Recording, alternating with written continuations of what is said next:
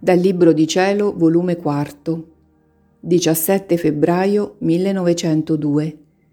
Le spiega cosa è la morte.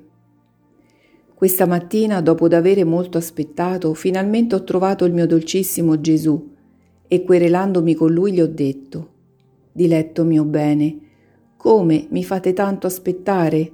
Forse non sapete che senza di voi non posso vivere e l'anima mia prova un continuo morire?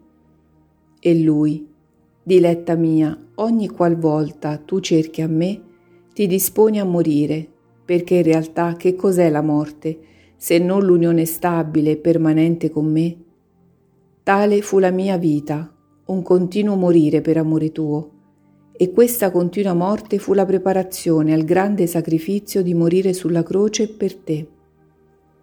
Sappi che chi vive nella mia umanità e delle opere della mia umanità si pasce, forma di sé un grande albero, pieno di fiori e frutti abbondanti, e questi formano il nutrimento di Dio e dell'anima.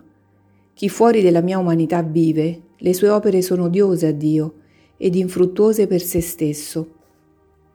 Dopo ciò il Signore ha versato abbondantemente in me, miste ed amarezze e dolcezze, e poi abbiamo girato un poco in mezzo alle genti, ed io non sapevo distaccare i miei sguardi dal volto del mio amato Gesù, e lui, vedendo ciò, mi ha detto, Figlia mia, chi si lascia descare dalle opere del Creatore, lascia sospese le opere delle creature.